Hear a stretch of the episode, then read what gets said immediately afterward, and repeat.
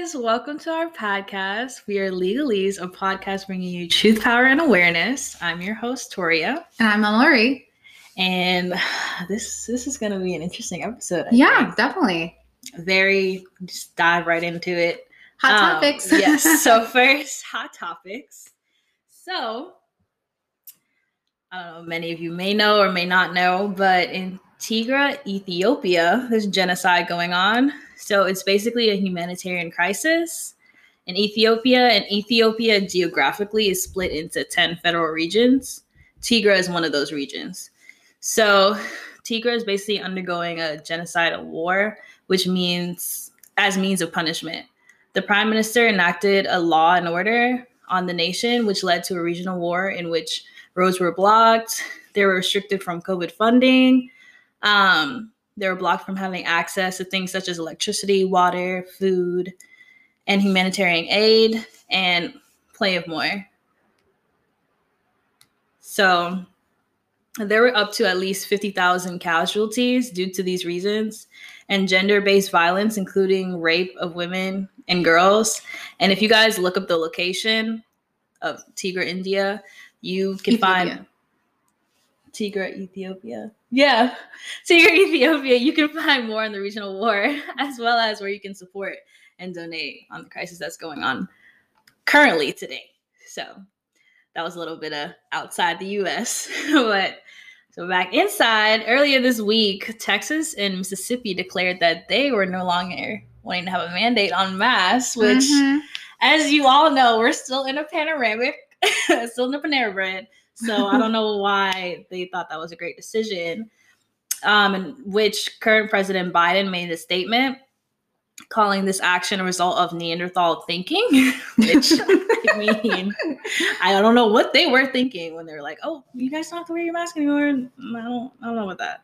Um, he made claims that recently over five thousand deaths have occurred due to COVID, and Americans must continue with the vaccines and to practice social distancing and wearing their masks. So, yeah, Wow. that's that's what's going on. That's so sad. Um, on the topic of President Biden, more politics topics. Um, President Biden ordered U.S. military forces to conduct airstrikes um, on infrastructure used by militant groups in eastern Syria in response to recent attacks against uh, Americans in Iraq.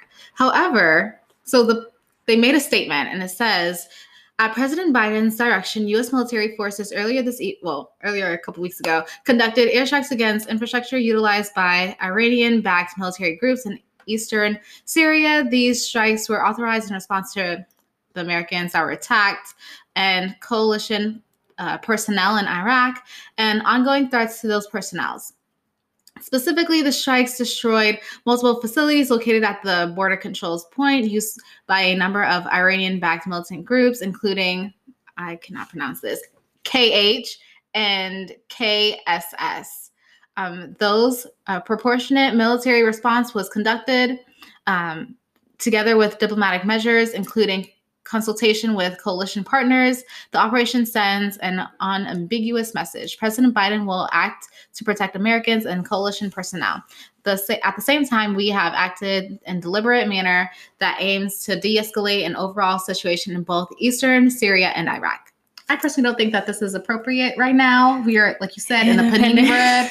We are in a, uh, I don't know, a paragraph. Panasonic. We're we're, We're in a we're we're in a pandemic. We don't need we need to focus on one thing before trying to which is to save our lives and save the lives of everyone else and not killing everyone. in. Yes. So I don't know what's going on with that, but you know, who am I? Who am I to say that? Another thing that's going on, um, the Supreme Court rejected Trump's efforts to shield tax records from New York prosecutors. So probably soon we'll may we may see his tax Actual records, tax records. which will probably be zero dollars. Um, um, also, the House uh, passed the Equality Act, um, which was amended, which would amend the 1964 Civil Rights Act to protect people from being discriminated, but based on sex or sexual orientation and gender identity in employment, housing, and other services, as well as access to public accommodations such as restaurants. The final vote was 224 to 206. So Wow. congrats to them. I feel like that's such a low number though. Like the differences between the two is very, it's like a few people. Um, also, the Senate parliamentarian was has decided that the $15 minimum wage can't be included in the stimulus bill, but the Senate oh, wow, Parliamentarian. can be overruled by the vice president. So people were like trying to call on Kamala to do something about it. Um, so we'll see what's going. I think they're in the process. They voted on it a couple like yesterday or so for the fifteen dollar, in it was. favor of it, right? I don't know. I think it was still going on, but one of the senators like was like trending because He didn't. He no, was she no, she was like did a thumbs down and then walked out. Oh. and people, and she's like in Arizona. I don't remember her name, um, but people were like making a big deal over that. wow. Yeah. Also, have you heard of CPAC? No, it's CPAC. Really? Yeah, I don't. CPAC is um is like a is a conservative convention that they do, Oh, and they had it like last week, and it was a, a lot of things that were there that was like a big debate. So like the stage looked like was looked like a Nazi design. Like it's this it's like a diamond shape and Uh-huh. then at the bottom it's uh I guess like two L's on each side of it mm-hmm. and it's people were saying why does it look like a Nazi symbol as the stage? Um and they responded that they would never do that and that they stand with their Jewish allies. Okay, They, Um, you could have picked any symbol. it looks like if you look at the stage design and look at the Nazi symbol, it they look, I mean, the same spitting image. Another thing that happened at the CPAC, um, Trump was there obviously, and guess what they had? They had a golden Trump statue. A golden Trump statue. Yes. Oh my gosh. Yeah. And people were comparing it to like biblical days with the golden calf.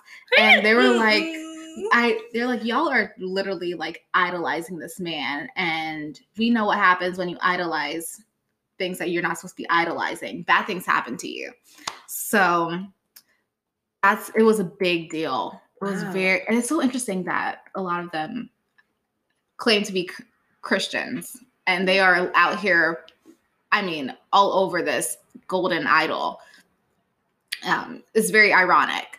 Uh, next thing, also the Goya CEO, you know, like he's been like it's been a big deal. Like they've been trying to cancel Goya.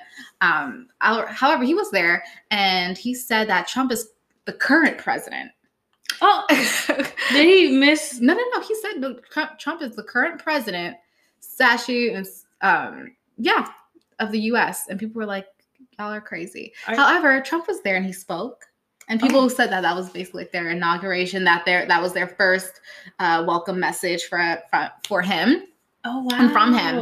Uh, yes, and he said that he was not going to going to start a new party, as they once hoped. He said that he will always put America and American people first.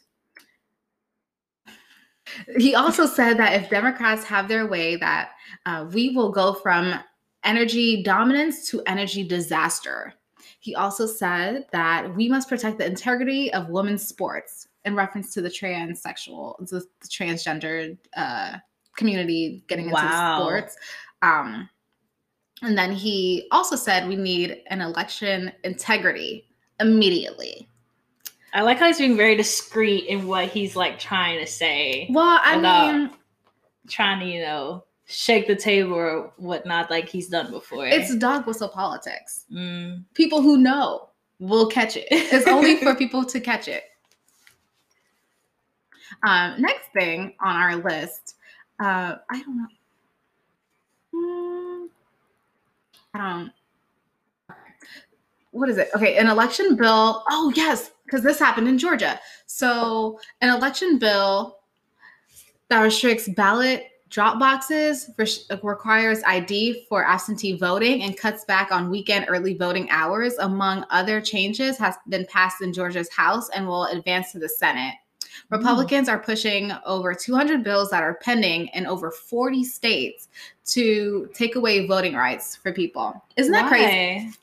You know why. So this doesn't happen again. Oh and then oh, on top of that, right? The bill suppression is called HB 531. Um, and like we said, they're just targeting specific demographics, obviously. First so they don't all, vote. the voter turnout isn't the best already. So why try to suppress more votes? We know why. Come on. why. And- Stacey Abrams said when you can win elections by not having the best ideas, but by stealing the right to vote, then you do not deserve to win. yep, she right. And She's correct. 100% right. On a better note in uh, politics, um, Man- Miguel Cardona Mhm. um, is the new education secretary. Um, he's a former fourth grade public school teacher and will assume the department's top job, which is what Betsy DeVos had. Oh, But yeah, so he he replaced her. Thank Mhm. God. Wow. With Let, the actual someone who's in actually in education. You love to see it. let's see. Let's see how that'll go. Hopefully better than what it has. Maybe he can help with student debt. um so y'all remember last year how there was the whole BLM riots and stuff going on regarding like certain like people dying. One of them was Elijah McClain. And there was an open investigation done by independent investigation commissioned by the city. Mhm. And they found that in Aurora, um, that the police officers did not have the legal basis to enforce uh, McClain to stop walking, to frisk him, or to use a chokehold on him, and that the EMS administered uh, a ketamine dosage uh, based on an accurate and inflated estimate of his size, which also Resulted in, In his death, yeah. And David Prude, it was his story was kind of slightly talked about. Not really, it wasn't too big, um, but he had apparently he had mental health issues, and police found him in Rochester, um, naked in the street, and so they handcuffed him, mocked him, and put a mesh bag over his head, knelt him on his back, knelt on his back, and then pushed his face into the ground until he stopped breathing. Um, and he's like we said, he was suffering from mental illness. And when the cops found him, they just, like you said, put a hood over him. Um, and the jury decided not to indict indict any of the cops involved in the murder of him. It's an excessive use of force. Well, I feel like remember. Oh, I guess we haven't talked about this yet. A lot of a lot of police departments do not know how to handle mental health, or they claim to not have the tools to handle mental health or the training. And so that if you're if we're putting so much money in these departments, Mm-hmm. why are these not why is that not talked about? Because they are people with mental health are a part of our society and they should be we should be able to handle them. We should be able to you know notice the signs. We should be able to help or know the resources to call when they need a counselor, or when they need medication, or when they, you know, what whatever they need, we should be able to do that. And they should be able to do that. They should have those resources. So And it, they are on call, they can Exactly. assess the So situation like, better okay, this person instead of putting a mesh bag, make it make sense over someone's head. That doesn't help anything. But yeah, it is what it is at this point. Um Johnson and Johnson is currently, like we talked about a couple episodes ago, they're helping with the vaccine and it's, it's helping reduce the spread of the virus. So that's good. And I think Biden is partnering with them, or Biden says that we're going to have enough vaccines for all adults in America by May. So we'll see how that goes. That's interesting. So will you take it if if it's made available to you? You're an adult. You're an adult. I the whole vaccine thing. I was talking about this with a friend earlier. It's like when things have happened in the past and you don't have a really good Mhm. trust with the government in general or medical systems in general, you're you're kind of like how you say you'll be more refrained to like just jump at the idea of oh this Mhm. is out there let me go take this is out there let me go put this in my body that's how i see it and i saw i i've heard other people talk about it in the situation which is why they're not jumping to the conclusion of like let's let me automatically take this in this vaccine let's see what's hap- what happens especially since it was engineered and drafted so quickly Mhm. um i know a lot of people have said that so like i said i'm still on the fence still on the fence about it yes i would like covid to disappear it cannot just disappear but Yeah. Well, I'll, I'll see. With more more research information Yeah. about the vaccine, I would. I guess I would like to know more about it. Okay. What Yeah. about you? I already told you no. I'm not doing it. However, um, the Catholic Church made a big deal about specifically Johnson and Johnson because apparently they use stem cells of aborted fetuses or something along the lines regarding. test? So stem cells can come from anyone, Mhm. and so stem cells are basically like how do I describe it? Like they're like all like everything, and then they can form into whatever you need. So they Okay. can form and transform into like another cell in the body or another type. I think that's the best way to describe it. Like they're everything, and they can they can morph. They can. That's the best way to describe it. They can morph Okay. into different cells. That makes sense. Um, but they use it. Uh, they use, I guess, the stem cells of aborted fetuses, and they're it's normal. It's normal testing. People do that in research. It's pretty common, more common than you think. And they're Was Henrietta Lacks a yes, her stem. No, she wasn't. Yes, it was her st- stem cells, but not her. She didn't have like an abortion. fetus? Yeah, not to that. But yeah, that's her stem cells. That's what it is because it constantly can morph. Like I said. Okay. Whatever it is. I wish I can. I wish I could remember all the stuff in biology, but I can't. I know it has something to do with like research and yeah, so it's very. yeah. So people use it there. Um. What else is going on? Oh, so back in like 2016 around there that era the epipen cost increased which caused a lot of people to like die. Yeah because and they were like epipen used to cost like whatever like five dollars or twenty dollars whatever people's insurance cost and then it skyrocketed to like thousands or hundreds of thousands and people were not able to get it in time or be able to afford it so they ended up dying.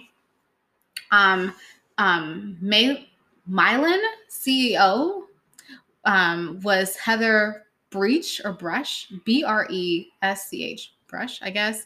And she's the daughter of Joe Manchin. And Joe Manchin's daughter, obviously, uh, she was responsible for raising the price of EpiPens by 500%. Okay, so from 100 to $500 to much more backlash, I guess. Apparently, the Neera Tanden spoke out against Manchin's daughter, Heather. Um, and so he voted against her wow. it in uh, for one of the hearings, I guess, recently. I you can't just ra- start, you know, raising the prices on things that people need. I know, but here we are. Like, I, Texas and the electricity bill. right? It's like, what are y'all? Are y'all really trying to wipe people out at this point? Yes. Yes. Um, also, let's see. Okay, so yes, and the DC National Guard commander, uh, William J. Walker, spoke to, says the Secretary of the Army withheld authority from him to deploy a quick reaction from, yeah, quick, quick reaction force on January 6th at the coop, I guess. Um, and that after he called for authorization on the day of the insurrection. It took three hours and 19 minutes to get approval, Oh, so that's what happened. allegedly. Allegedly, that's what happened. allegedly. In his words, that's what happened. And they were comparing it to what happened in the summer of 2020 when he says that he got immediate approval from the Army leadership in the summer mm, um, for the DC protests. Well, you look at that. but he couldn't get an immediate approval for June 6th and said that the sign off was the time it took was unusual. Allegedly. For the insur- inside job. wow. That is very I know. Crazy, crazy, crazy. Um, something better that's completely off topic. positive. Positive, yes. I this was happened during like the end of Black History Month, so I just want to add on to it. Congratulations to Daniel Kaluuya um, for a best performance by an actor in a supporting role um, in any motion picture in Judas and the Black Messiah. It's a great watch. If you haven't watched it, definitely watch it. It's on. Is it on HBO? It's on HBO. Yes. Um, uh, John Boyega got uh, an award for Best Supporting Actor in a TV Series for Small Acts. I haven't heard of the series, but congrats to him. Um, Soul was, oh my gosh, Soul won Yes, for an was a- animated film. I haven't seen that, That yet. was a good movie. I recommend it. I don't know. I'm weird. I don't like watching animation. Really? I don't. I mean, I grew up on Disney, so like hearing that movie came out, and it's more of an adult movie. When you really watch it, you're like, you get the symbolism and everything that kids probably wouldn't get because they're like, ooh, animation. But watching it as an adult, you're like, wow, Okay. that's deep. Nice. and Regina King, she got nominated for Best Director. Um, but she looked flawless. I just want to say she was in like this metallic dress and it looked really good on her, and her dog was in the background. we love to see it. I love black actors, actresses, directors getting awards because they deserved it and not because it's performative, because they actually deserve it, you know? Yeah. So, congratulations to them. And okay, so random topic. Um, so Nike's executive Anne Herbert uh, abruptly left the company. Well, she resigned from the company um, following a report about her son operating a business reselling sneakers and using the, her credit card with her name on it. And she was an executive for 25 years. Imagine go waking up being an executive of Nike. Okay, not not some random brand, Nike. And your son using your stupid credit card with your name on it for the company. And now you don't have a job no more. I you were making about millions and now you don't now you got no money. I heard about this. People, it went viral on Twitter for a while, and it was like, I guess the people that dabble in mm, reselling sneakers Yeah. and buying them and stuff, they were like, this is the problem with the sneaker resale value in general. People buy sneakers and they like upsell it. But it's the rich price. though. But it's the rich though. It's the it's the connections to it's he wouldn't have made that money. By the way, he purchased over one hundred and thirty-two thousand dollars worth of limited edition sneakers for his real estate company. Wow. You is the ability to say, My mom is the executive, so I'm gonna take these items, these products, these goods, and I'm going to which no Disperse them, exactly yeah. disperse them because I don't I have that privilege to do so and make money off of it. I'll have a com- like instead of it being sold and given away to people who need it, Yeah. and them writing it off on their taxes or something. Mm-mm. No, You're gonna but resell at a marked up price. some of the shoes he had were like over fifteen thousand dollars. Isn't it very? Yeah, they're like limited edition, obviously. So wow. that's crazy. But who knows what the world is going on? Um, also, I want to, like you said about Texas, that was going on, and they're planning on opening next week, Wednesday. I think no mask, like no mask, like next week, Wednesday, regarding no mask. I hope there's no. I, do you think the cases are gonna rise? No, here's the, the irony of it all, right? They're Mhm. like, we care about our citizens, we care about our economy, blah blah blah. Um, no mask because they have the right and freedom. Fine, whatever. However, um, since January 25th, 108 illegal immigrants have been released into Texas by Border Patrol and have reportedly tested positive for COVID. Wow. And now they're bitching about this, but they're not complaining about the fact that people who have COVID, who are Americans, are going to be walking around spreading COVID with no mask on. wow. Like, make it make sense. Who do you really care about? What is really the issue here? And that's my only thing. Um, and also on March 2nd, uh, Texas celebrated 185 years of what is it? Delegates to the convention of what is it? 1836 signed Texas Declaration of Independence. Um, yeah, so they had their little Independence Day kind of thing. Wow. Yeah, proclaiming our political connection with Mexican nation has forever ended. And is I guess this is just like a little side note, like learning about the history of Texas and how it became Texas and yeah, what land it was a part of before was, was really interesting. and they took it. I, I would so- advise you guys to look that, like, look really look into it and see how Texas became to what it was this- today. Right. And it's like, guys, like Mexico has always been there. It's so interesting because, like I said, Mexico border, Texas. Mhm. And y'all was like, nah, you don't have your land no more. I'm gonna take it and call it Texas. And try to declare freedom. I'm I'm over it. I'm over Texas. Good luck over there. Cause I don't know how y'all do it. And let's see. I think that's okay. Former House impeachment manager Eric Swalwell uh, files a second major lawsuit to hold Trump and his allies accountable for inciting the Capitol riot, and that just happened a couple days ago. So that's good. We'll see what happens with that lawsuit. I don't think it'll get anywhere, but who knows? And lastly, um, sexual assault.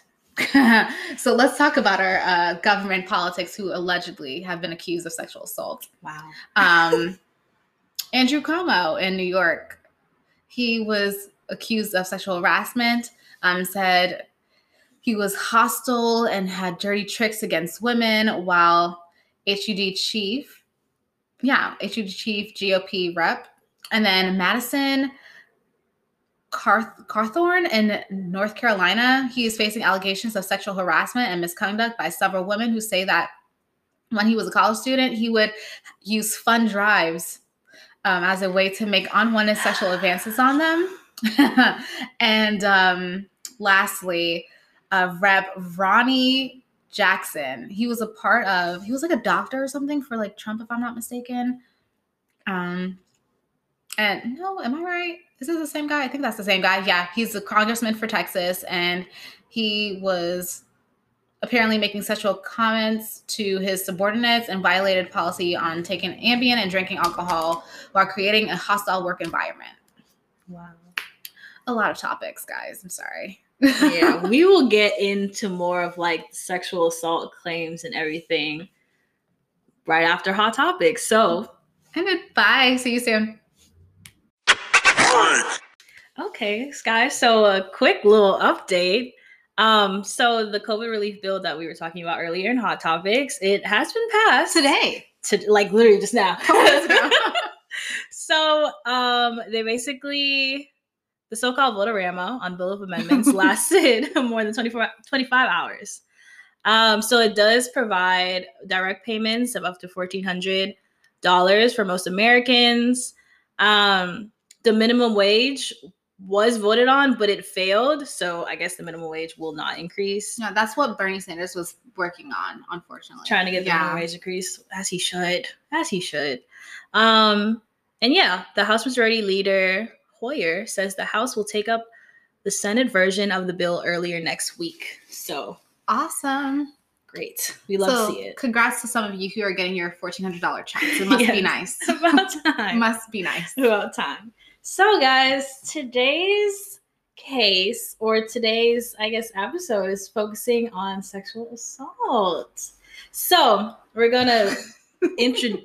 so, we're gonna introduce. We're gonna be talking about. So, as many of you know, it is Women's History Month, and women have done so much for this world that we can sit here and spend all day talking about it. Their contribution, especially. However, many women today feel unprotected and fearful in their own society due to human trafficking, rape, sexual assault, domestic violence, just to name a few. So, to hear that women are still experiencing trauma such as this is disappointing and non progressive. So, sexual assault. Sexual assault is an act in which a person sexually touches another person without consent or courses or coerces and physically touches forces a person to engage in sexual act against their will.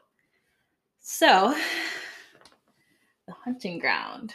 Yeah, we're focusing um, on the documentary The Hunting Ground. Um, there, this story highlights the dangerous relationship between colleges and their vulnerable students by failing to create safety nets for justice. Uh, this story is centered around uh, Andrea Pino and Annie Clark, and who were trailblazers in the path of setting a path for survivors regaining their own legal voices. Yes. So, sexual assault is a very big issue facing college campuses to this day. Many victims rarely come out or report them due to public scrutiny or the fact that they may not receive actual justice when it comes to it pertaining yeah. to the legal system. So, we're going to talk about basically the story of how to file a Title IX claim. Yes, and also talk about the stories that happen inside of it to the victims. Yes, unfortunately, some of the schools that were a part of this documentary were Auburn University, Kansas State, Harvard, NC State, Arizona State University, UC Davis, UC Berkeley, Tufts, Yale, Amherst, Brown, Smithsmore, Occidental, and more. That's just a name. There. That's just a name of few when I was watching watching this documentary and looking at how many universities were involved and like how many like yeah. reports and you know over 100 at the end of it, over 100 universities were dealing with sexual assault, uh, Title IX suits Wow. because so many were filing. It was like I said, they were trailblazers. They it was a thing. Uh, so at least we know it's happening, right? And it's getting done. Something's hopefully going to be done. yes. So let's start about like uh, settings. Typically, a lot of the stories happened at a bar, at a party, At a club, at a club, um, a frat house. So someone's personal home. yeah, Like, dorms. That was happening a lot in their dorms too. And so, and also another part of the story is like a lot of the women were either experienced like vi- like had violence inflicted upon them, whether it's Mhm. them being pinned down, them being hit, um, their head being slammed into like a floor or wall. to where they're unconscious. Yeah, to where they're unconscious. And like you said, some of this was going on in frat houses, and there were some frats that were discussed. Well, yeah. so Make that a general. general, statement. not all, but some the documentary. There are two frats that were really big in the documentary. Well, three. Um, SAE, which the girls were basically saying sexual assault expected when it came. To, that was like their acronym, like in the party scene. Another them, another one of them was Beta, but I don't remember the full uh, abbreviations of that frat. Um, but apparently they had high cases, but they weren't they weren't reported. So one girl she was raped and then she sued the frat and became like a big deal on campus. And another one was DKE. I don't know that whole abbreviation. Deke. Uh, Deke, yeah, yeah, yeah, Deke. And like we said, regarding sexual assault, frats have insurance. I didn't know that. Like they have, They have insurance. yeah, well, that doesn't make sense if they like. I mean, obviously, but guess what their insurance is for? Seven percent goes of the insurance um, were insurance claims are for hazing. Another seven percent was um, for auto accidents. Another nine percent was for a fall and heights. Another ten percent of the claims were for slip and falls. Um, Fifteen percent were for sexual assault, and uh, twenty-three percent were for regular assaults. Wow. Isn't that crazy? So it's ex- why is that means they're planning for it. It's expected. It's it is expected. A sexual assault was expected. yes, It was in your insurance claim, like Isn't wow. that crazy? That is crazy. It's That's like wild. Either things have happened in the past where they had to put this in the insurance, like, oh, let's add this to the insurance so we can cover it next time my something thing comes is, up. If you know this is happening, isn't like when you drive, like when you have car insurance, Mhm. there's ways to mitigate it. They're like, hey, we have incentives. Like if you don't do X, Y, Z, you get five hundred dollars randomly, Yeah, or you get this off, or you get a discount here and there. You get points to win whatever, have whatever done for you. Um, I don't know why they're not doing this here. like you, this is not okay. But yes, overall, this was some of the settings that the girls were experiencing these issues at. And let's see what else was going on. Oh, oh, interestingly enough, oh yes, they said that some of them were having rape dungeons and some of them were being roofied.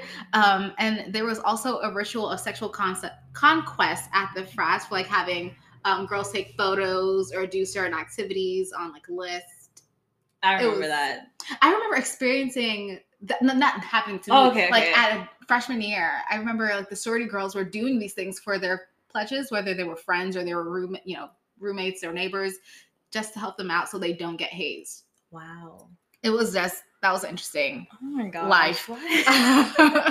um, and also, interestingly enough, regarding the frats, that 60% of donations of up to $100 million um, to the some of the universities were from f- alumni from the frats, frat houses. So it's very, wow, it's very uh, important that they have them on campus. It's as necess- necessary, even though these horrible uh, things happen there. so that does make sense into how the claims get handled if they're donating. If they're donating a lot of money, yeah, understand.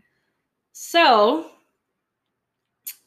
I guess introducing like Title IX into the equation because that's basically the law that protects students in a school setting. that occurs when they go to parties and things like that and this was Yes. and get assaulted So in this instance, this part of Title IX, so Title IX is a civil rights law in the U.S. that was passed in 1972, and this specific law states that any sexual sex or sexual based discrimination is not allowed at any school or educational program that accepts federal mon- money and if it does the, men- the money will be revoked basically Exactly. Yeah. so you can't you can't you can't allow this to happen on your campus And it's not even that, it's also because it it allows for a bad like college environment as well if yeah if people if think the predator is there. yeah i guess parents looking in if they want to send their kids to a certain college and Mhm. that college has a rap for having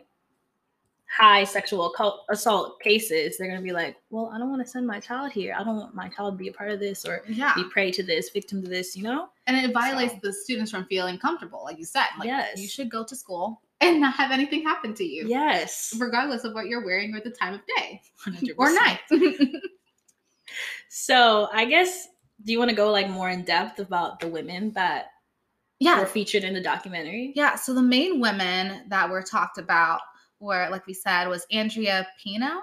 And she was a Cuban American and she was, I want to say, one of the few people in her family to go to college. And she wanted to go to like a big town that was um very historic and she liked she wanted to study law politics history things like that. Um and let's see what happened to her. She went to a party with her friends and was dancing with a guy who pulled her into a bathroom in one of these parties and he slammed he slammed her head against a tile and then proceeded to assault her. And in that moment she didn't scream she didn't yell she didn't fight she didn't do anything. Um, but she was just hoping to live. Yeah, she describes feeling helpless and shocked in the moment and also feared for her life. the interesting thing even about like i said these cases and we know it's like happening at parties a lot is that she she was like i hear people outside like people Like, why don't they I- come in here? Yeah, they, she's like, why can't they hear me? Like, why? What's they don't know? Like, why do they not know what's going on? But when you go to these parties, you don't hear anything. Like, honestly, other than the music and the bass, it's so loud. you don't hear anything. And so it makes sense why no one helped her because there was no way to know. Yeah. So that happened to her, and the next lady was Ann Annie Clark, and she was from Raleigh, Cal- uh, North Carolina. By the way, Andrea went to North Carolina as well. and and um her okay so she was a very athletic student straight a's you know uh, she wanted to hang out with her friends one night when she came to college and she was dancing with a guy and he dragged her outside Yes. not inside outside I know she was she was in, at the club intoxicated, came out stumbling because she was Mhm. intoxicated, and she claimed that she banged her head on the wall and was sexually assaulted and raped and fought off her aggressor and ran because he tried to like, I guess pull her in the side of the club. I don't know how it was like yeah geographically, but that's what happened right as it and she like right as it happened and she fought him off and then ran. after Yeah, after thing, yeah after it occurred. So uh, Annie and another friend of hers experienced the same thing within like the first two weeks of school. I mean, school, school didn't even start yet. School did not even start yet, and you and your friend got sexually assaulted. That is And fresh- unbelievable. Yeah, that's crazy to me to think that. Wow. And so she wanted to basically find out her and her friend were talking about this and they Mhm. just was wanting to figure out how do we find help like how do we report this and annie said well i'm gonna i'm gonna try to report it and then i'm gonna tell tell you how to do it Yes. on her process who was not helpful It wasn't. So initially, the well, she came forward, and it wasn't until, like you said earlier, a friend reached out that she was sexually assaulted, and basically, when she reported her assault, it was undermined by the admin, which is kind of surprising because you think that men would make the person feel comfortable that they went through that traumatic Yeah. experience. The admini- that's their job. The administrators are well, excuse me. That's what you would think they should do. yes. And be caring, sympathetic, empathetic to their students because that's who they're serving and that's who pays them Right. in the end. But no, that's not what happened. What were they telling the girls? So, So this was this was a trend actually throughout all the schools. most of the common questions that victims are asked. Victims. So, what were you wearing? What were you drinking? Were you drunk? Did you say no? Did you fight him off? Like, I, what kind of. and that's another thing. And when in sexual assault cases, victim blaming is such a big thing. It doesn't make any sense and it doesn't fix the issue. it doesn't it just makes that person feel smaller and worse about what they're going through and not wanting to report exactly what they're going through Of course. So she is clothed, right? So let's say she is clothed, fully clothed. There's still a rapist out there. So what who does this? talk about it talk about it talk So- about it So is the person not gonna rape you like, oh, oh she's clothed, sorry, no, I'm gonna run away now. Like, no, it doesn't work that way. like this saying Fix the rapist. How about that? yes do not blame the victim or say oh she was wearing something short or promiscuous like She sh- she could be walking naked and nothing should be happening to her. thank you keep your hands to yourself it's Thank you. illegal like i don't i don't Yes. understand this oh my gosh so i guess yes we talked about this earlier excuses are constantly made for aggressors in this situation they constantly make Oh girl. examples and it, i don't know if it's what like who are you protecting when you make excuses I know. I know. And so, like we said, uh, what are they? Oh yes, this is what they told Annie. They told Annie this after when she when Annie went to go tell the or administrator. the, the football Yes, analogy yes, oh my gosh the the administrator told her, rape is like football. If you look back at the game, what would you do differently in that situation? and then she asked if she was drunk are you What the what? a football game let me This see is like a football game. a foot last time I does it make sense? Those two don't. There's They- nothing. There's nothing the same. nothing correlates The, the, the end result is not the same. it's not Who's winning? it's that's not even the point of it. Like, why would she even? Why would she make that comparison, a football game to a Rape rape? is like a football game. what? When you look back on it, what would you have mm-hmm. done differently? She couldn't have done anything. She was helpless in that situation when she was being forced upon. Wow. Yeah. so that happened. I cannot believe. Like when I heard Another example of making excuse for the aggressor. It's just it's not it's it's non-progressive. It's not helping the situation whatsoever. Yeah. Oh, and another administrator at one of the colleges. Um, like you said, these were some of the statements and actions from FSU, USC, UC Berkeley, Arizona State, UC Davis, Tufts, and Swarthmore. Like you said about the dr- drinking clothing.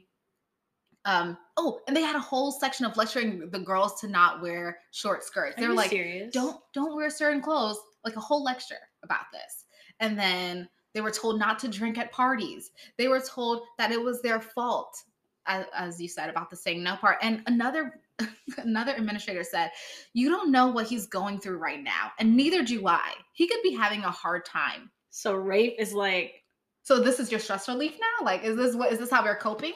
Is this a proper coping mechanism? Because last time i checked no it's not. I feel like these questions are in a sense, not directly, but in a sense basically saying like, "Oh, it's okay for people to commit sexual assault and rape because when it's time for punishment or when it's time to report it, questions like these are going to be asked and it's like, Yeah. Like, "Oh, did it really happen? Is it serious?" Like, and that's You another thing. he's going through. He could be going. He could be going through a tough time. You don't know what his family's like. You don't know that. I don't I don't understand don't it. I don't get it. like I said, excuses. You're making excuses like they were making excuses. and so someone is being raped, and so fix the issue. Thank How about that? How about fixing the issue? Oh gosh. oh my gosh. okay. in the documentary they had this um i guess it was factual information that 45% of college colleges report sex sexual assault oh my gosh I'm a little tongue tied 45% of colleges report sexual assault Zero. Se- no sexual assault at zero. really Yes, that's what the, the stat was. It was like forty five percent of college report sexual assault at zero. And there's some more stats. Less than 60 per, 16, one six percent of women are sexual assaulted or sexually assaulted in college. 88% of the women do not report their sexual assault. Two to eight percent of sexual assault cases are false. And repeat offenders have an average of six people, six people or more before they are found guilty or punished Or because of their sexual. Wow. 20, My thing is, well, continue. Sorry. 26% report to the police and only 20% is prosecuted within one to two years of that report. Is that crazy? It is. And it's the fact that when it comes to, I guess, remembering watching the documentary, when it came to the reports, I remember one of the ladies that was, she was being interviewed. She was like, that men try to make sure these claims are real and true, which is why they quote unquote ask these types of questions, which I don't I don't know. I guess they try to narrow down the amount of reports that can be done towards sexual of assault. course. But I don't think anyone's just come running to that men just making false claims of sexual assault just on a will. At least not as many cases as they think. Yeah, I know. So I I guess I don't know, but claims are usually narrowed down depending on the seriousness of the situation as they made clear in the documentary. I remember we had a cop visit our class in college. It was like sophomore year. And they were like talking about things on campus. And they were like, oh, reported rapes, zero. And I was like, the fuck? No I know you're. Yes, I'm not even lying. I was But I like, that's another thing. Relying on specific or certain statistics, it does not represent. the big picture. I was like, y'all are out here from Wednesday through Saturday on the strip. Oh Don't my tell you know good and well that that is not zero. You know. I was like, our cops, our campus cops, I mean, they're sweet, don't get me wrong, but that was a lie. And I knew that was a lie. You mean how many cases were dismissed or swept? Swept under the rug. Yeah, Because I know so I knew someone who was in actually one of those situations on campus. So it could not be just zero. I was like, wild. The amount of protection before actually trying to help the victim. I was like, rape cases zero on campus. I said, I know y'all lying. Not at our campus. Okay. So yes, so and then the documentary, so this is the basis of it all. So Annie and Andrea, they experienced these cases and now they're gonna try to figure out how to solve it. And now they're trying to find other girls who are experiencing the same thing either on their campus or nationally. To create To more like create- a safe space, but also awareness towards Yeah, what was going on. And make address the issue. Yes. And so one of the women, her name is Kamilah Willingham, and she went to Harvard. Her story was an interesting I know. story. I It- was teared up a little, just a little. I was going through like an emotional battle with what with her case. So she met her rapist years prior, and apparently they were friends, quotation marks friends. And the assailant and her, Kamilah and Kamilah's friend, they all went to a bar in town, and he bought her drinks, and he kept buying them drinks. Um, and so because her friend, Kamilah's friend, seemed drunk, she decided she wanted to take her home just for her safety, right? As a good friend would do. So once they got to the apartment, Kamilah and her friend did what any friend would do just crash on the bed and try to fall asleep. And the guy came in the apartment and he laid on top of them.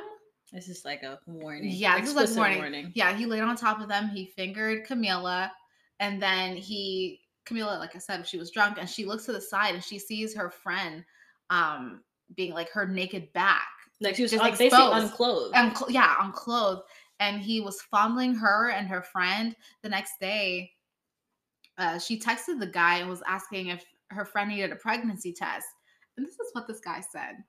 He said he responded to her and said, "We didn't do anything serious, fingering at most." So she went to the dean of students and told, and they told her not to tell anyone about the situation and asked her if she led him on and why she didn't fight back. Uh, another one of those non-progressive questions. so this is what so what okay so he was found guilty right? They did like a whole little court session. He was found guilty and expelled. However he appealed the decision and then he returned to campus. However this act violated federal policies of Title IX because Harvard did not notify Kamilah and let her have a say in the decision or the appeal process. Oh. So she had a good case. Um, in the end, with hers, with her case, uh, the grand jury indicted him with felony assault, sexual assault of Kamilah's friend, and a misdemeanor of non-sexual assault, but did not try him for Kamilah's case. So it didn't even benefit her; only benefited her friend. That is. I'm glad that I even like got to the case part of the discussion, but it's crazy how when it initially happened, he tried to appeal it. It's like the evidence was in the case. Like I don't understand. He knew he was wrong, and he wasn't going to do anything about it. I. This is At least he had a case for it. At least he has a felony. That's the good part. at least one. Of yeah, one of the sexual assault reports I don't think anything. ended in a case. yeah, felony. Yeah, I don't think anything happened to Annie's or Adria's. Yes, they didn't get that far. Yeah, they didn't. They didn't speak about that. Um, the next person was uh, Rachel Hudak. Hudak. I want to say that was her name, like her last name, and she went to St. Mary's College, and that's like the sister school to Notre Dame. hmm I remember this one. And her dad. so sad. She's so sweet too. Um, and she went. It's a Catholic all girls school, and one Halloween weekend, she doesn't really go out. Many of these girls in the stories weren't like hardcore partiers. It just so happened that this happened. And like the first night they go out, or the first night they want to, like, you know, let, let their hair down. Yes, and have fun. They something like this goes on or occurs. yeah. So how she was actually hesitant to go out because, like I said, she's not really a partier. She's like a homebody, and her the guy friend, allegedly friend. he was part of the football team, right? I don't think this one was a part of the football team. I think this one was just regular. Okay. This is yeah, no, he's not a part of the football team. okay. He invited her and was like, "Hey, come over. We're gonna have a party or whatever." Okay, so she hesitantly obliged. Went over to his house and was like waiting. Was like, "Okay, maybe some people are gonna come." And she was like, "Hey, so is anyone gonna come?" And he's like, "Yeah, people are gonna come soon. Just wait." Wow. So soon after, his roommates left the dorm and then he raped her. Um, she believes that all of them were in it and on the act. And the president of the school, Dr. Mooney, said that those kind of things don't happen at St. Mary's College. Just because it has that title on it doesn't mean that sexual sexual assault can't occur there. That's great. Yeah, that was very frustrating. And so nothing happened with that case as well. Nothing at all. Okay, so now we're going to talk about athletics and like law enforcement and how it protects basically the student athletes as well as the campus and their brand. So, less than 4% of students are male athletes Mm-hmm. and then 19 they also however nine, 19% of sexual assaults are committed by them Which I wonder if that's the part that's not reported. i The statistics not reported. that's very true for many reasons so in this one of the cases lizzie seeberg she was a legacy of notre dame university and st mary's and so one day she went to an activities fair and she ended up going to one of the football players rooms with one of her friends the football player i guess the friend leaves and the football player assaults her and she then tries to report the case uh, lizzie however was struggling with the rape. She was not being herself. She told her parents about it and they were devastated. Um, there was nothing to do. The school wasn't helping. And one day uh, lizzie gets a call lizzie's dad gets a call from a family friend and saying that it's, it's getting bad and that lizzie killed herself because of this because of not receiving help. Um, with that Tragically, and most sexual assault victims experience mental illnesses due to their rape or their sexual Mhm. assault. So just PTSD. I know some of the girls said they couldn't, they didn't feel welcome on certain parts of campus, or they didn't Yeah. want to go due to like scrutiny or like judgment yes they didn't want to meet new people they didn't I, I know some of them were like committing self-harm or like cutting themselves things like that so it was very difficult for some of the, pe- the people who were involved in the story. And then the next person she was big this was this was really big so um erica kinsman she went to FSU, Florida State University. And on December 6th in 2012, she went to Potbelly's. I don't know this area, I've never been, but she went to Potbelly's and a guy was following her in the bar or wherever that location is. And this other man, mysterious man, comes up to her and says, Hey, we're dating. Tells the guy that her and Erica and him are dating. Wow. And basically to like back off. And so the guy does. And then this mysterious guy offers her a drink. Well, she said that as soon as she had that shot, she felt completely inebriated and more drunk than she usually would feel after one drink. And then this guy was with two friends. So, like I said, she was not feeling the same. She felt like she was not able to control her body and was went in the cab with these two guys, well, these three guys. And they went into their apartment. And after seeing how aggressive this guy was, his friend was like trying to tell him to stop and like leave her alone. This mysterious guy drags her into the bathroom and shuts the door and ignores what his friend was saying. So he pinned her to the floor and raped her. And after that, he's like, he told her, You can leave now. But because she didn't know where she was and she was still basically drunk, he took her on his scooter and dropped her off at an intersection. What? Um, and because she didn't want him to also know where he- she lived. Mm-hmm. So this mysterious guy, she doesn't know who it is. She couldn't wasn't really able to report it. One day, classes start and she sees mysterious guy walking into class. Oh my gosh. And she's like, huh, hmm, I'm gonna try to get his name. Roll call happens because that's what happens. That's what they do in college. And so she heard his name, and the name was Jameis Winston. I think that's his name, Jameis Winston. Yes. And he was one of the top football players of camp of that campus at the time. And so she tried to report the case now that she knows who this person is, that she got his name from the roster in class.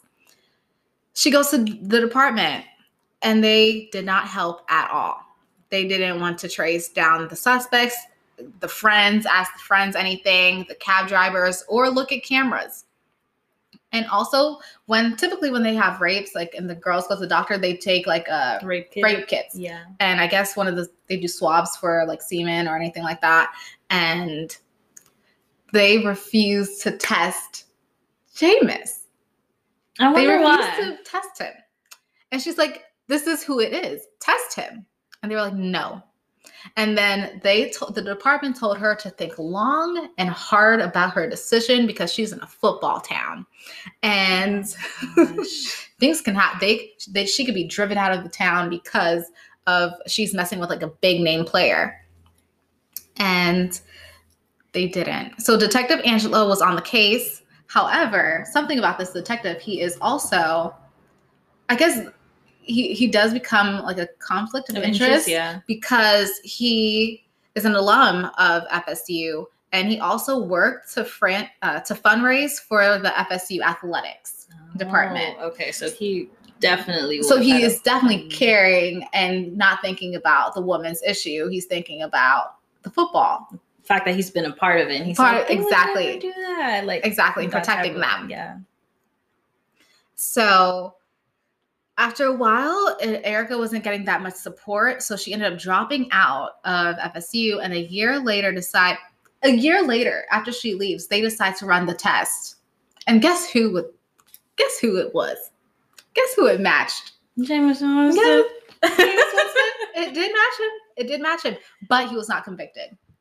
And at this time, he was like either what was it? He was getting. Did he get the Heisman? Was it the Heisman or something? All the football stuff. I'm not. I'm not a male. I don't really know that stuff. I'm not really in too versed with too versed with that. But he was nominated. I think he was nominated for like either the Heisman or whatever. And it became like a thing on like the sports channels. They're like, "Well, are is the girl lying? What's going on? Like, why is that happening?" And two years later, after that, after his first saying that he was not convicted, they did a hearing and they said that Jameis was not found in violation of student conduct and in the end, he was the first in the overall draft in 2015. So that's cute. That's fun, I guess.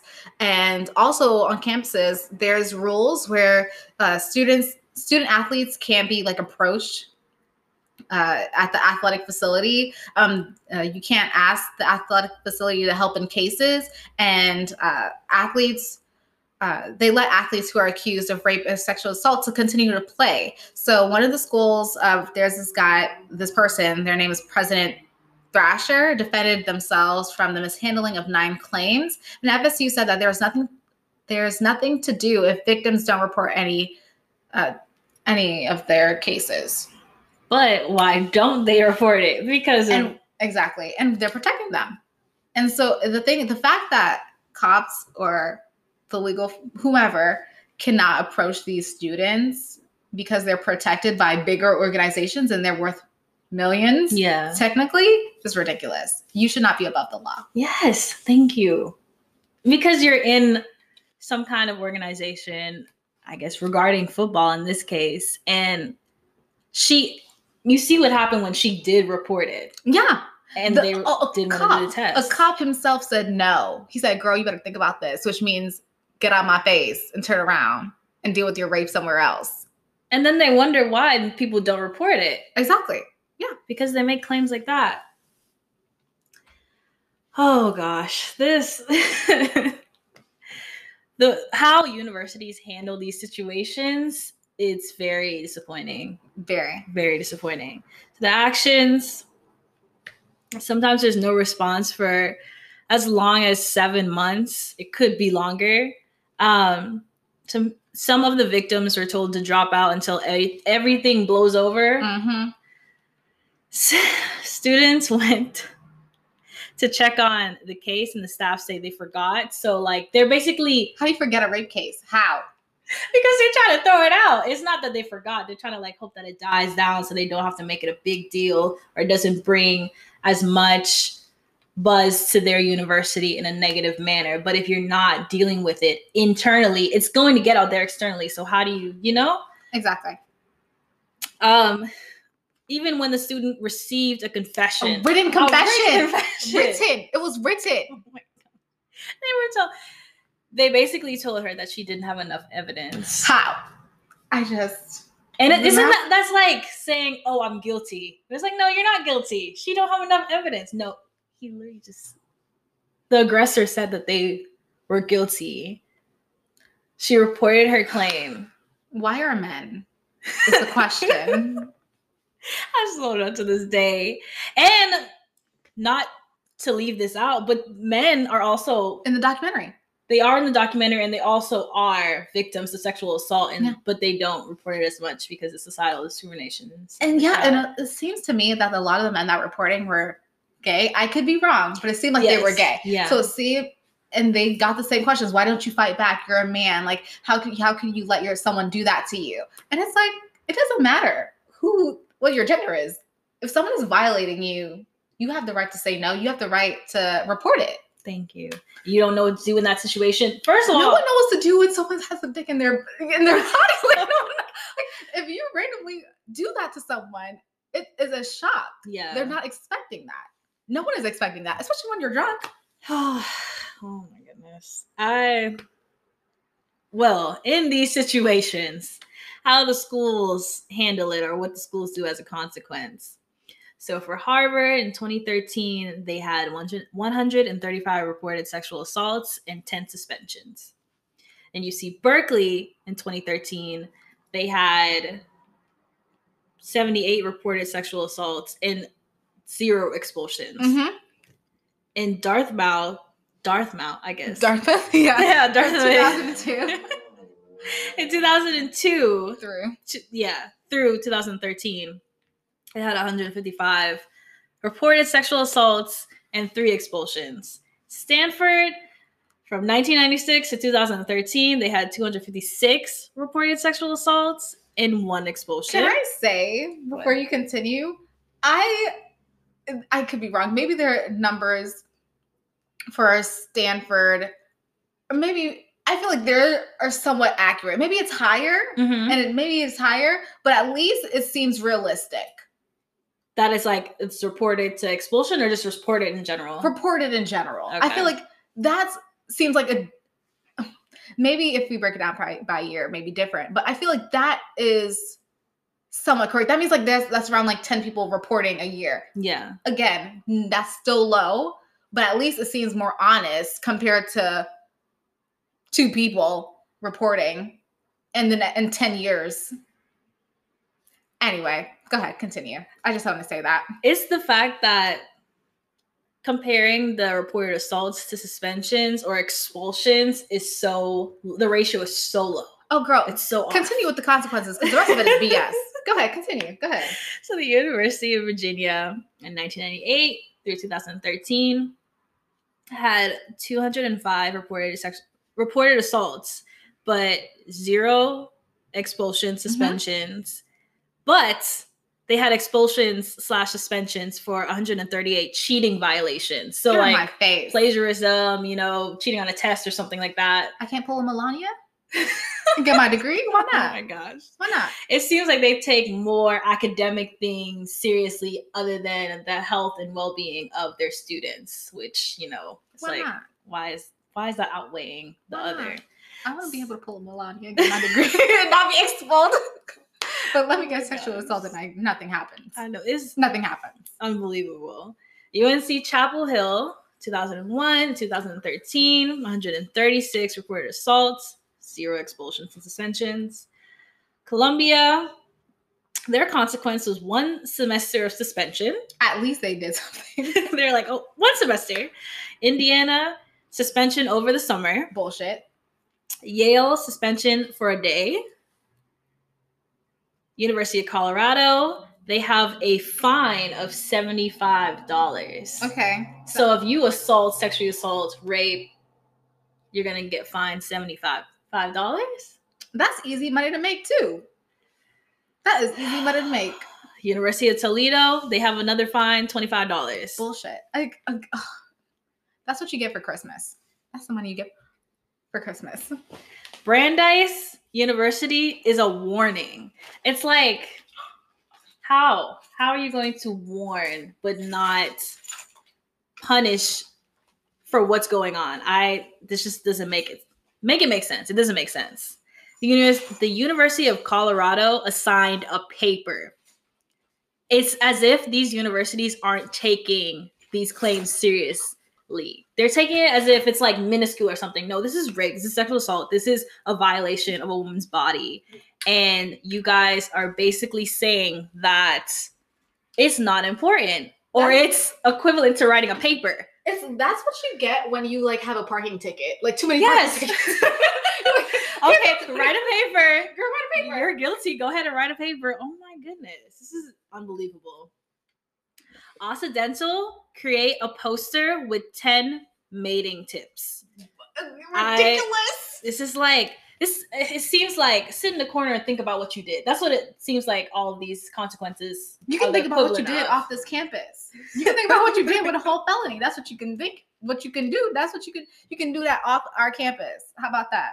Oh gosh. Next, they also have a 50 hour, or Occidental in uh, Los Angeles, they have a 50 hour community service at a rape crisis center. what? So, Make it make sense. A rapist is going to a center with rape victims. Hmm. That, there's no harm in that. There's no harm in that. and expelled at graduation. None And of one of them is expelled con- at graduation. Yeah. Yes, none of these consequences seem like they're solving anything. Like I don't. Expelled at graduation got me. I got my degree. I got my degree. I, I walked. Now I'm expelled. From what? From what? Okay. It's like Go ahead. it's not helping the deterrence situation. Like you know when you have consequences put in place Mhm. and they're like, "Oh, if I know consequence ABC, I'm not going to do XYZ." However, these consequences are so minuscule and the fact that rape and sexual assaults reportings are Mhm. like increasing and half of them aren't even reported because of situations like this it Yeah. makes it as if it's not saying it's okay, but Yeah, they you- are saying it's okay because nothing's gonna happen. That's what the, they're, saying. It's okay. The It's like- schools are okaying this. I'm gonna get off with it. It's like if I do this, I know I'm okay because I'm not what I'm Who's gonna gonna- have to write a paper. I'm gonna have to my consequence to write a paper. I'll give you my dinner meal. Here's my twenty-five dollar meal. Okay, go ahead, take that money. That's my dinner money. It's basically saying these. That's not even what you spend for a bottle of alcohol. It's it like I said, it's unbelievable. It's basically saying that these women or individuals in gen in general, their safety, their body, their these violations are worth what? Seventy-five dollars, twenty-five dollars, a stupid paper, ten tips for mating. That is it's unbelievable. The, my thing is, it's like, granted, you can't put a price on, like we talked about before, even with the past cases, you can't put a price on a life, and you can't put a price on one's well-being. But twenty-five dollars for a life of trauma, for a life of who, am- how can I trust again? How can I have healthy relationships with people again? Like, how can I function in society? Is is priceless, eh, but $25 is disrespectful. And Very- $75 is disrespectful. Most of all of these actually awarding um brand brandeis brandy, whoever you are, disrespectful. Brandeis, yeah. Disrespectful. it's like I said, unbelievable. They, it's not helping. It's not making the situation any better. It's making rape culture like normalized. Like, It's why should that be a nor- Which It's called a is culture. crazy. Why is it a culture? Like it. They Well, we are in what 2021, Girl. and I'm pretty sure to this day there's still rapes and sexual assaults occurring on universities. Even in the whole panorama, I know it's happening. it's just It's happening. It's I feel like because we're in a pandemic, it would happen more at people's houses and not like at big social settings. yeah Because everything is like limited now. Yeah, and it's once again probably not being reported because universities or you know people that deal with stuff like this aren't taking it as serious. So, what are the names of the presidents who are defending them and their schools? So, I feel bad for you guys. I'm so sorry. If you go to these schools, I'm sorry. I really do feel bad. and then some of the students they might not be aware of it since the universities don't deal with it. They're probably not aware this even is occurring on their campus, Yeah, which is crazy. These presidents allowed sexual assaults to happen on their campus with athletes, with their students, and said nothing and defended it. So, Mary Sue with the University of Michigan, Michael Adams with the University um, of Georgia, Mhm. um, Bradley Delton, University of Missouri, and Jonathan? Veitch? Veitch? I don't know his name. with Occidental. And 95% of sexual assaults were inappropriately handled. If you haven't noticed, if you haven't noticed by the whole podcast today, That just it makes sense. It makes sense. After reading the consequences, it makes sense. it's bullshit. Yeah. It's like I wonder if there have been any successful sexual assault cases. Maybe suspension, I guess, for a semester. Maybe a summer. Maybe that's appropriate. This is it's ridiculous. It is. It's ridiculous. Yeah. It is And as you talked about, like the girls suffered. Well, m- the people in the documentary suffered about it, and they started mobilizing, as you said, from all across the U.S. For the, like I said, they had similar stories, and they started to file uh, the Title IX, and they did this by so getting social media they got the news to come to their campuses they were carrying like their mattresses that they had that their sexual assault happened on around campus which is powerful. wow, wow. Why? I- I They're feel like, we're gonna make a statement. Yeah. You're gonna hear us. and granted it is drastic it is very in your face but you can't not not know that this is happening to people yes. and not yes you cannot not ignore it like it's going to be in your face like you're going to understand that this is an issue and you should resolve it and this should be a discussion. Consent uh sexual assault the way we express ourselves how we handle sexual uh, you know conquest or prowess or what have you should be discussed with our peers how to handle it appropriately and how we are knowing how we are when we're drunk or tipsy or what have you is important and the safety nets and options that people have to get home safely so they're not raped right and very well said. we should be aware of the resources that we have to us. And it should be a common thing to discuss. And also not making excuse for aggressors. And Yeah. I guess I don't care if they're handsy. I don't care if your family's handsy. Don't touch me. I don't care. I do not care. And I feel like, like we said, especially a lot of the women administrators were making excuses for these males. And I don't have time for it. and it's like that's not okay. And it's like I don't know how certain people are raised, but it makes it seem as if the fact that some of these aggressors had multiple claims, this is like a normal thing oh for them. yes, Mul- like several of them from different schools. They were like, "Yeah, we heard about him. He has two more cases on him." And That's they nothing, they did nothing, nothing. Oh, Walking my free. gosh. Walking free. As a documentary it did an amazing job with bringing awareness to the situation and to the women what they went through in their experiences and the trauma regarding sexual assault and i watching it i was like wow i was enraged You're supposed to be enraged. You should be enraged. Everyone should be enraged. because it's like fellow women women to women why are you going? Yes, Why? yes. what I do want to be cut before we talk about the how to file. The, uh, did I move it? So back in '79, I want to talk about it. They talked about it in the documentary. If I don't find it, okay. They talked about it in the documentary that Mhm. there was like a woman's kind of like march on campuses regarding Ooh. sexual assaults. Do you remember that? And the girls would write the names of their sexual assaulter, like uh, assaulters or the assailants on like bathrooms. And some of the bath, like some of the people's names were some one of this guy's friends, and he was defending it. He was like, "You don't know these people. They're my friends. They're not bad people. They would never do that. You know, sometimes they get, you know how they are. You know how guys get." And defending it.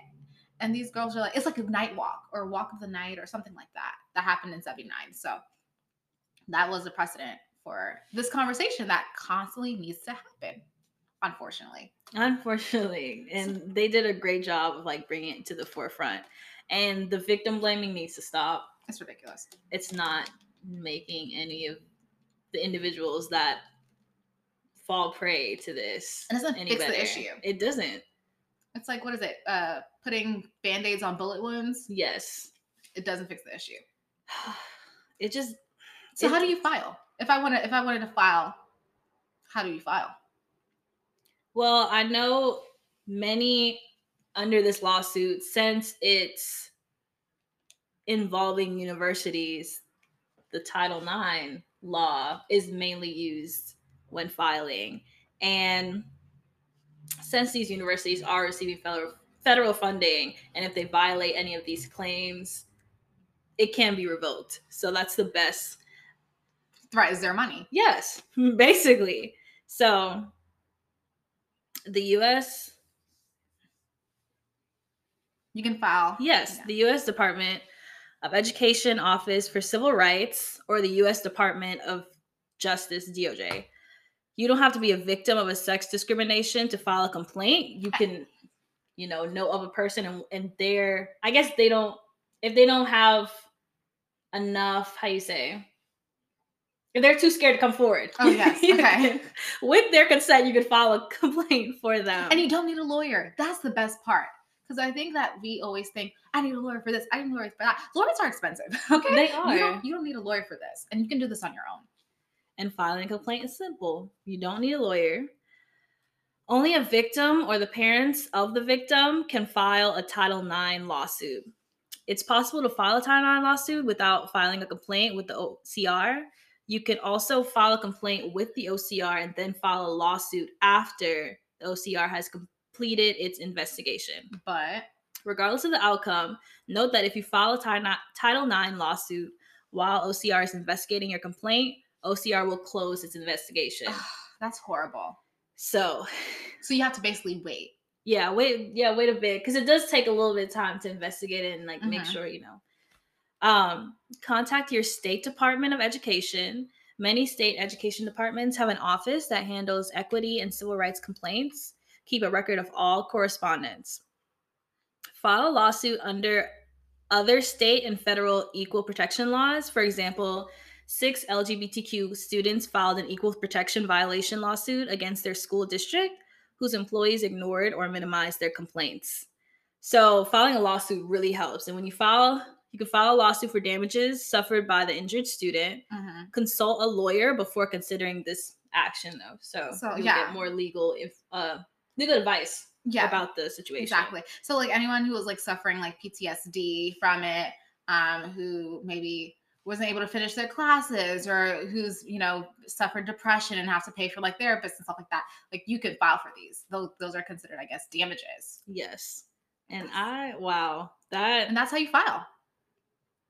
it seems I like that it was like set up that way. Yeah, super easy. It seems like it's pretty easy to file.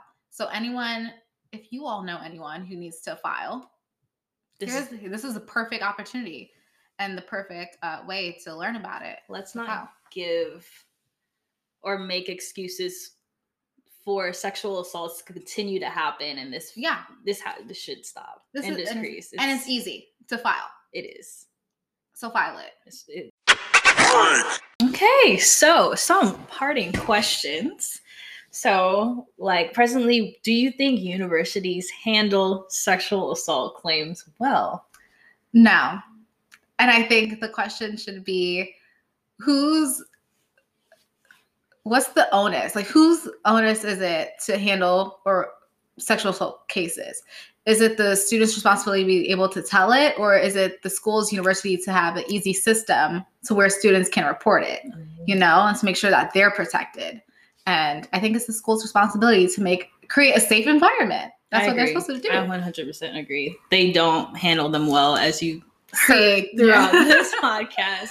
And yes, create safe spaces and make it easier for them to report and also hold the aggressors accountable. Like, you know, when someone commits a crime and they Yeah. automatically go to the person that committed the crime and they they're interrogate guilty. them. Yeah. and- yes, guilty until proven innocent. Is that it? Or It's innocent. It's supposed to be innocent, innocent until proven guilty, but we do it differently. We do it backwards in America. We So do. we do, why don't we do it backwards with these cases? Yes, thank you. And then, yeah, Prove to me you're not said- a rapist. How about that? Prove Yeah. to me. Show me. Give me the evidence. Give me your your your uh, GPS locations. Give me give me something.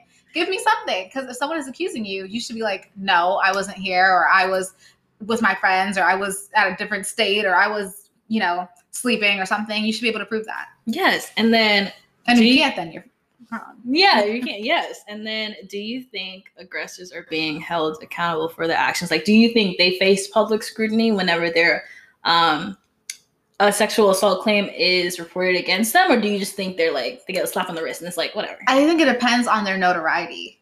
Oh, okay. I think it's different, like right. So like for Weinstein, he was trash later on, but he's been doing it for years. And now as an adult, people are like, oh yeah, he's a horrible human being, but they allowed it to go on for so long. Mm. Whereas someone like, I don't know, let's see, I'm trying to think. So Like Bill Cosby, maybe. Like people are still like, there's no way our dad, America's dad, Bill Cosby, is a rapist or is someone who does that. Why would he do that? I think it depends on their notoriety and how they they're standing in society. Yeah. Even with the football players, they they're like, how could he be so rich? And people, of course, girls want to flock to him. No, he's an aggressor. Obviously, it doesn't matter. Yes, I I agree. They're not being held accountable, and it if they like you said, if they have a certain status, like it's like they would never do that. yeah. They would never. But do you really know the people that you think you know? Yeah, Like especially in situations like this, can you fully defend them in that sense? I'm thinking right now, like even like this is a current case was like the T.I. and Tiny case allegedly. Ooh. Like this is like the perfect example of what's going on. It's like you have so many accusations this Coming out. Yeah, and yeah. So what if this person is beloved? We know that they have tendencies to be miso- misogynistic and to be like uh, aggressive towards people and to try to shut people up, whether it's with violence or money. Thank you. One hundred percent. It's like money. Money talks. Is that Yeah, what people say? I guess, So, yeah. But let you guys let us know what you think if universities handle sexual assault claims well, or if our aggressors actively being held accountable for what they're doing. You guys can comment or comment under our podcast. We Mhm. will respond. Follow us on Insta.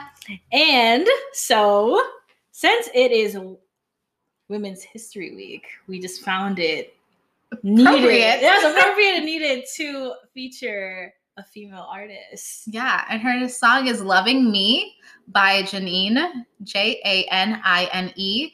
And it's a beautiful song. And I think this is, song is perfect for this whole situation of like actually learning to love yourself after a while of not doing that. yes. So, yes, I loved it. Try it. Hopefully, you like it too. amazing artists. And you can also find our podcast on Anchor, Google Podcasts, Breaker, Apple Podcasts, Pocket Casts, Radio Public, and Spotify. And also, as she said before, follow us on Instagram at legal underscore ESE. So thank you guys for tuning in today, and we will catch you next time. Bye. Thank you for speaking our language, guys. Bye.